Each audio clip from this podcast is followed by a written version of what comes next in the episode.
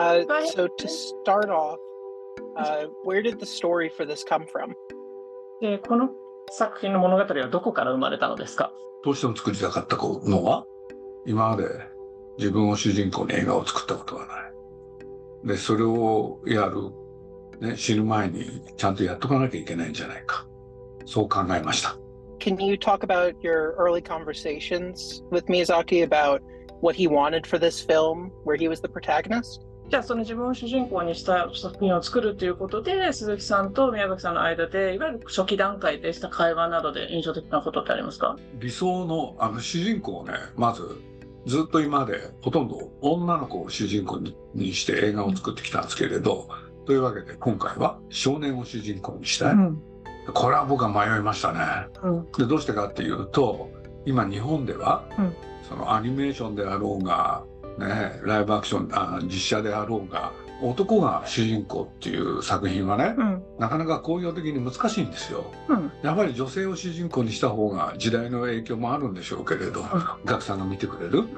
だからその少年をね、えー主人公にするってことに対しては僕は迷いました。うんしかし彼はね宮崎駿は本物の少年を出したいとうん自分をモデルにすることによって、でどういうことかっつったらね要するに理想の少年じゃないんだと。ね。多くの少年が持っているね。悪意。うん。そういうものを必ず少年っていうのは持ってるものでうん。それを出した上で一本の作品を作りたい、そういうことを話しました。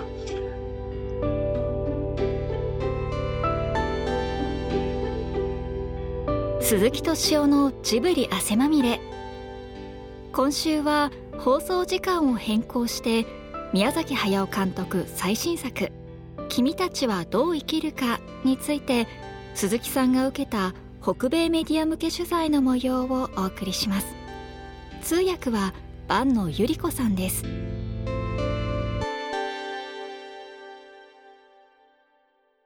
And uh, can you talk about the character of the heron? えーそして詐欺のキャラクターについても話してください。これは本当に偶然だったらしいんですけれど、えー東京の、あ。れは、所沢って西？東京の西に彼の自宅があって、所沢っていうところなんですけれど、で、そこに彼の自宅があるんだけど、小さな庭があったんですよね。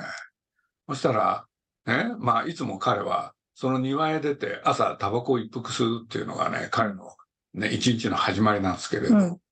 ある時気がついたら、サギがね、ちっちゃな、その庭に小さな池があるんですけれど、水を飲むために、その庭へね、降り立つようになったんですよね。うんそれで最初のうちは、ね、あ、今日も来るのかなと思ったら来ない。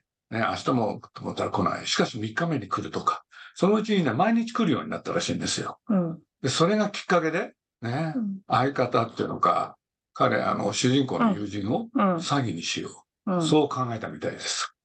そのうちにね、こういうことも起きたみたいな。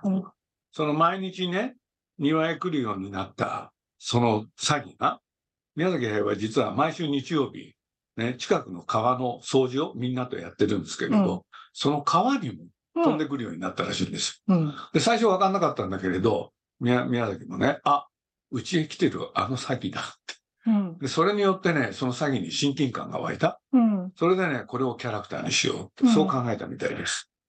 What were uh, some highlights of your time working on this film? 今回の作品の作るにあたって鈴木さんのにとって一番印象的な瞬間とか場面とか出来事とかハイライトだったことこんな時はストーリーの、一番ストーリーの中心が変わっちゃったことです。まあ彼、今回の作品は、宮崎駿はね、自伝、つまり自分のストーリーを描こうとして、そして話の内容としてはね、あの、この映画に登場する大王子うん。と自分の話、うん。これを中心にしようと思ってたんですよ。ところが、その大王子のモデルであるうん。高畑勲が、うん。途中でね、亡くなっちゃうんですよね。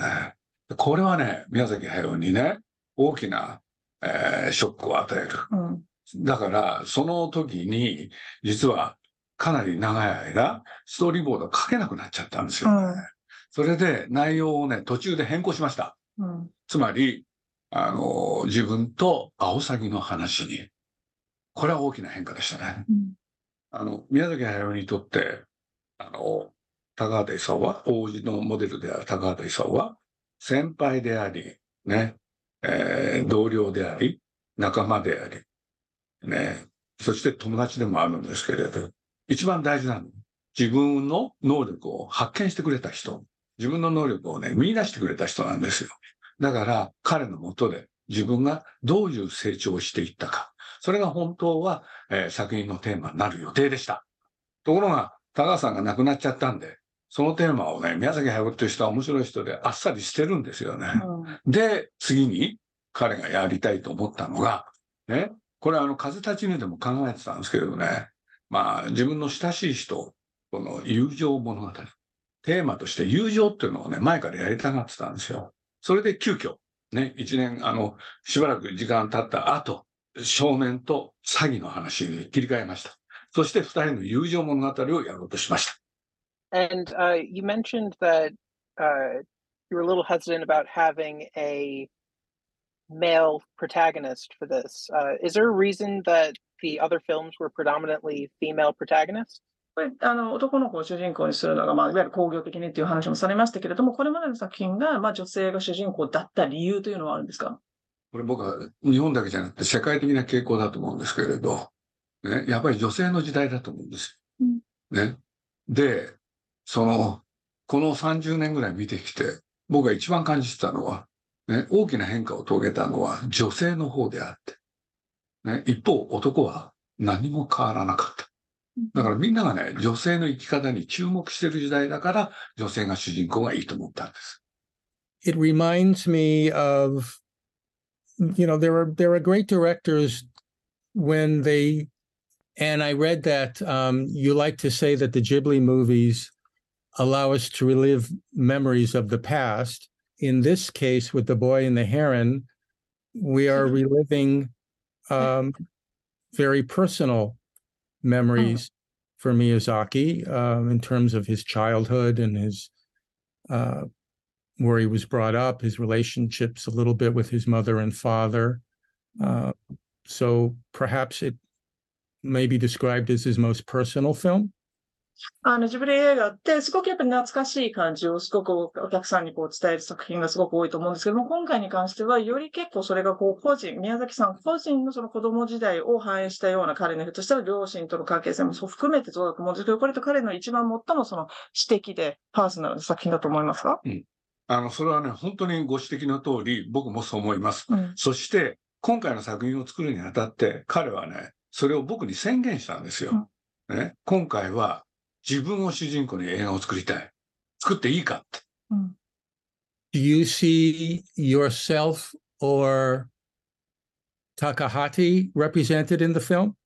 あの、鈴木さんや高畑さんもこの作品に登場しますかします。?Yes. You care to care to describe this? 高橋さんです。So the great uncle, uh, the great uncle, um, is Takahata, あの、青崎は僕です。 and then the gray heron is me. Uh, and what did you think about watching the the characters represented on screen and their relationships with uh, Mahito? その、じゃあ、実際こう映画で、映画が出来上がって、そのそれぞれのキャラクターと、そのまあ人の関係をまあ見て、どう思いましたかあの 今回の映画を作っていくときに、一番大きな事件はね、実は宮崎駿は、本当は王子と自分の話を作ろうと思ってたんですよ。で、どうしてかって言ったら、自分のね、才能を発見し、自分をね、あの、スタッフに加え、そして自分の能力をね、開花してくれたのは高橋さんだと思ってるんですよ。だから、二人、あ彼と出会って、ね、で、どういうふうに導いてくれたのか、自分をね。でそれをね、やりたかったのに、途中で高橋さんがね、あの、なんと亡くなっちゃったんですよね。ほんで、そのショックから、実はしばらく、ある期間、宮崎はね、仕事ができなくなっちゃったんですよ。あまりのショックに。それで、ね、再会したとき、話の内容が変わりました。これは僕も驚きましたね。あれって。もうね、言ってた話と違うじゃんって。というのは、高橋さんと自分の映画だってことは僕は彼から聞いてたんで。ね。それをね、全部チャラにして、しかも、あの、それまでの使書いたストーリーボードはそのままにして、その続きを書くって言い出したからです。だからどうしようかって。とはいえ、まあ彼ってそういうことがね、多い人だから、ね。僕はまあ、これはこれでね、面白いものは作れるんじゃないか。そんな風にも思ってました。亡くなる寸前？高橋さんが亡くなる寸前、実は二人で病院に見舞いに行きました。うん。随分変わり果てちゃった高橋さんがね、そこにいました。だから、まあ、これはね、長くないなってのは、宮崎も思ったし、僕も思ったんですよ。うん。だからその帰り道、うん。宮崎は僕に言いました。うん。今日がお別れだよ、鈴木さんって。もう相当ね、憔悴しきってました。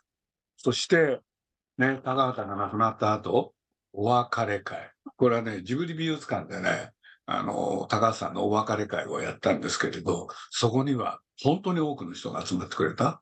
そこで挨拶をしたのが宮崎駿でした。うん。そしてそこで彼が語ったのは、宮崎駿が高畑勲のとの出会い。出会いから別れまで。全部語って、語ってるうちに彼は泣いちゃいました。あーほんで、その出会いはですね、こんな風に言いました。あの、初めて出会ったのは雨の日だったっつって。その雨の日、ある停留所で、ね、高橋さんが自分に声をかけてくれた。僕の人生はあの日から始まったって。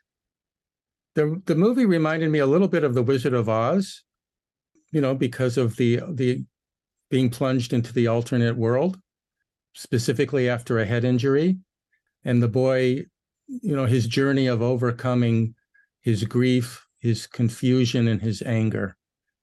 した主人公がいたりとか、別世界に行って、でもそこでいろいろなそういったこう悲しみであったりとか、そういった迷いとか、そういったところを乗り越えてまた戻ってくるみたいなところが、その辺とかどうですかね？僕の魔法使いって、そういう内容なんですか？僕全然知らなかった。I didn't know that the Wizard of Oz story was that. すいません。I'm sorry. It's okay. い Um, や、だから僕ね、実はね、今回の作品で一番困ってたうちの一つがね、要するにそういうわけで、あの、真人と詐欺のしね、話になっちゃったじゃないですか。そしたらね、ずっとね、王子がね、登場しないんですよ。うん。だから僕は、これ本当に困ったんですよ。あんだけ出しといて思わせぶりでね。うんで、じゃあどうするのって言ってたら、気がついたらね、そのストーリーボードを書くのに全部で3年かかったんですけれど、その2年以上経った時に僕ついにね、宮崎駿に言ったんですよ。王子は一体いつ出すんですかって。ね、あんだけね、あの、あの、すごそうな人として登場させたんだから、きちんと後始末をしなきゃいけないんじゃないですかって。そしたら彼が分かったっつって。それで、まあ映画のようになるんですけれど、うん実は高橋さんが死んでから、亡くなっちゃってから、そのね、ストーリーボードにもう一回王子を出すのには、結局1年のブランクがありました。ああ。だから僕はね、実は言うとこの映画で、実は一番びっくりしたのは、そのストーリーボード上で、王子がね、真人に向かって、要するに自分がやってきたことを受け継いでくれないかと。うん。そしたら、はい真人はうん。拒否しますよね。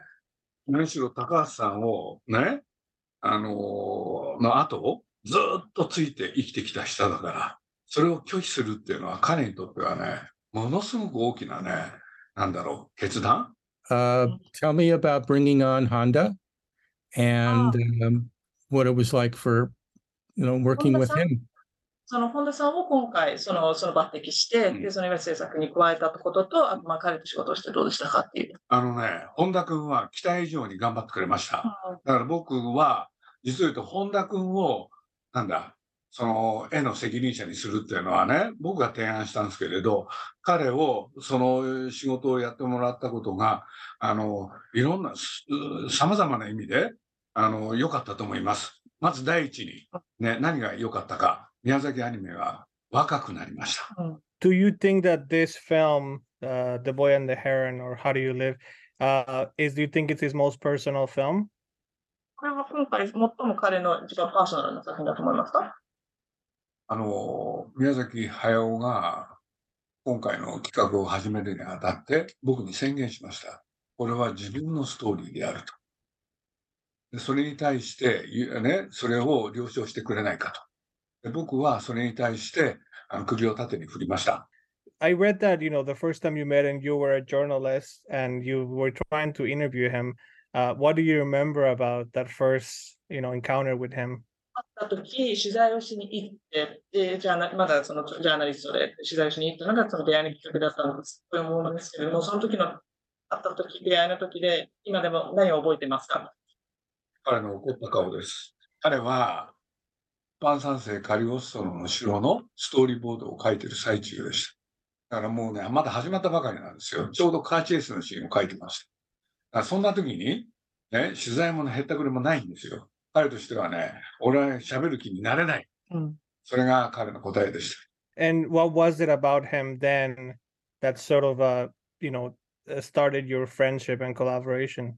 その時 about 出会いでどうやって友情が生まれたんですか？なんでね、こちら親切に、あなたの作品をね、これから紹介しようと思ってるのに記者として、うん。それを拒否するわけでしょ、うんこれはね、いろんな人がいたけれど、いろんな作り人たちがいたけど、初めての経験だったね。ね。要するに取材者のね、あなたの作品を紹介するっていう人に対して、取るタイプじゃないと思ったんですよ。だから僕は頭にきました。How did you overcome that anger, or how did the two of you become friends? そこから怒って、どうやって仲良くなったんですか？ちょうどね、彼の隣の席に空いてたんですよ。だから僕はね、その怒りを抱えたまま、彼の隣の席に陣取りました。で、そこに座って別の仕事をね、始めたんですよ。で彼も黙ってた。で、僕も黙ってた。ね。そして、それ午後だったんですけどね、ある日の。実は、12時、夕方は終わり、その日の夜も終わり、朝の4時までそれが延々続いたんです。これでお互い口を聞いたのは午前4時に彼が言いました。明日は9時です。忘れないですね。あの一言は。それ以上何も言わない。で僕はね、何を思ったのかね、夜の9時だと思ったんですけれど、考えたら朝の9時なんですよね。だから早く帰って寝なきゃと思いました。そして次に彼が口を聞いてくれたのが3日目。3日目の午後でした。あの、ちょうどね、カーチェイスのシーンを書いてたんですけれど、突然、この車と車が競ってる。それをね、一つの車を、一台の車を次の車が追い抜くときに、専門用語はないか、いきなり聞かれたんですよ。それで、それに答えました。日本語でまくるって言うんですけれど。そしたら彼は喜んでそれを入れました。でそれをきっかけに、実はいっぱい喋るようになったんですよ。宮崎は今でもね、あの日のことを思い出すみたいで、うん。必ず僕に言います。あの日の鈴木さんは怪しい人物だ。だから実は絵コンテ書きながら、ストーリーボードを書きながら、実は落ち着かなかったんだと。今だとそういうことを言ってくれます。uh, for you as a producer now, after you know so many years working with him, uh, what is the most challenging thing about working with him? プロデューサーとして、まあ、ずっと長年一緒に仕事をしてきましたけれども、今、えっ、と、宮崎監督と一緒に仕事をしていて、一番大変なことがなんです。あのね、彼、記憶力が弱いんですよ。っていうのかね、映画を作ってるその内容、 映画の内容に関してはね、あらゆる細かいこと全部覚えてるんですけれど、他のことは全部忘れたい人なんですよ。だから彼の、あの、僕に対して一番言う言葉、鈴木さん、大事なことは覚えておいて。それによって彼はね、日常の大事なことをどんどん忘れるようになりました。I read also that you guys talk on the phone or talk every day, that you guys have a very close friendship. Um, what do you guys talk about when you're not working on a film?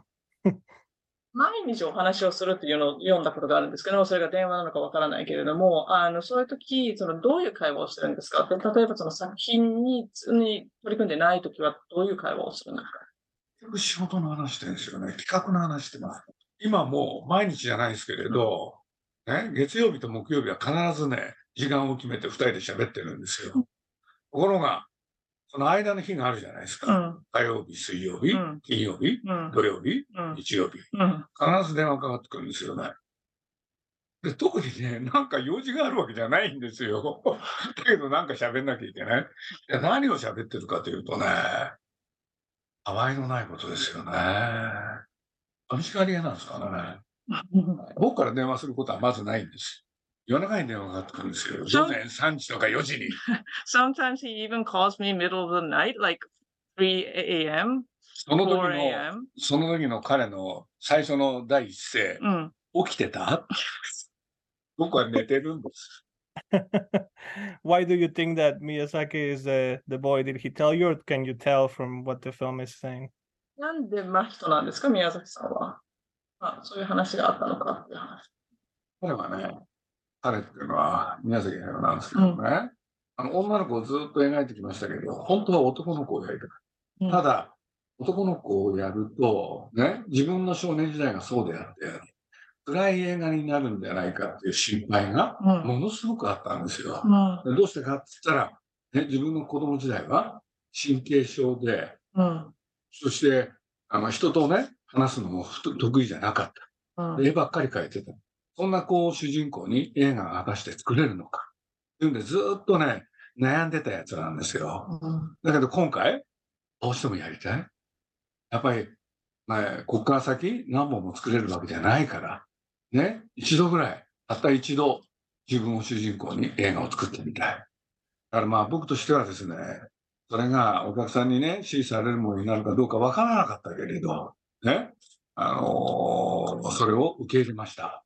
で、受け入れたと同時にね、宮崎駿のその後を見てたら面白いことがありました。それは何かというとですね、主人公がね、どちらかというとね、その、これが本当の少年っていうものの姿だと思うんだけれど、さっき言った神経質で、ね、あの性格も暗いっていう少年を主人公に映画を作るでしょ？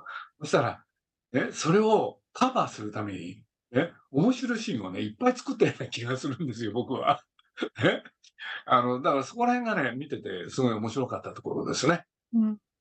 So um, Miyazaki, um, he's he's made a lot of films with female protagonists, but he's he always wanted to do a film with male uh, uh, with a male protagonist. Um, but um, he was worried that if he was going to have a male protagonist, it's going to be that a lot of the inspiration he would draw would come from his own childhood, and Why d- what do you hope that happens with Studio Ghibli once you know Miyazaki and you are, are, are gone? Hopefully, very long from now. But what do you what do you wish that happens with the studio? 宮崎さんがいなくなったらジブリはどうなってほしいですか二人がいなくなったら誰か出てくる気がするんですよ。二人がいる以上は誰も出てこないですね。 I, I see. Um, how do you think that? なるほどってちょっと Sorry. How do you think that your relationship with him has changed in in forty years? 30年以上お付き合いがありますけれども、宮崎監督と鈴木さんの関係性はどういうふうに変化したと思いますかなんかしてないんじゃない ?I don't think it's changed at all. ノーチェンジじゃない No change. Are you do you feel like you're both the same people, or have you have you changed and has he changed? あの人としてお互いその変わったと思いますか？そのね、出会った頃と比べて、えっ、と、鈴木さんもそうですけれども、宮崎監督、その、まあ変わった点とかありますか？年を取ると分かってきたんですけれどね、人間は変われないってことが分かってきたんですよ。若い時は成長したかったし、変わりたかった。うんし。かし、なかなか簡単にはそういうことはで実現できません。Why do you think that Miyazaki doesn't want to do interviews for this film? Doesn't want to talk about uh, in the press and this about this film? えっ、と、宮崎監督はなぜ取材をそんなにするのが嫌なんですかね？っていう、あとこの作品についてもそんなに語り、語らないのはどうしてなんですか？取取材はね、もうこの間、うん。とにかくアメリカでね、まあ、千と千尋にしても、ものの姫にしても、うんアメリカでね、嫌になるぐらい取材を受けたんですよ。うん。そしたら彼のその時のセリフを思い出しました。うん。もう一生分の取材は受け、受けた。もう終わった。だからもうし取材は俺二度と受けない。朝から夜まで5分おきにね、うん。ね、1日にこなした媒体数は40から50。うん。もう一生分やったでしょうって。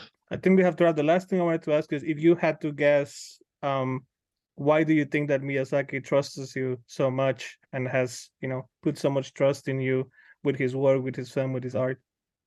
えー宮崎監督はなぜ鈴木さんのことをそんなに信用してるんです、信用、信頼しているんですかねっていう自分の作品を。相性がいいんでしょうね。なんでこう、うまくこう、宮崎駿は僕にね、あの言っていました。僕はそれに必ずしも賛成じゃないんだけれど、彼はこういう言い方するんです。おネオでね、生きてきて、こんなにね、自分に似てる人に会ったのは初めてだし、多分最後だろ Well, that's beautiful. Well, thank you so much, uh, Mr. う。あり Suzuki. がとう。Thank you so much for interpreting as well.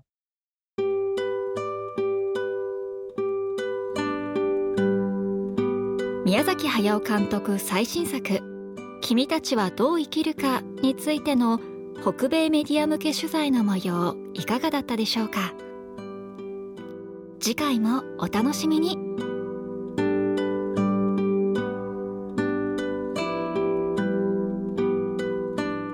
鈴木敏夫のジブリ汗まみれ。この番組はウォルト・ディズニー・ジャパン。ローソン日清製粉グループ au の提供でお送りしました。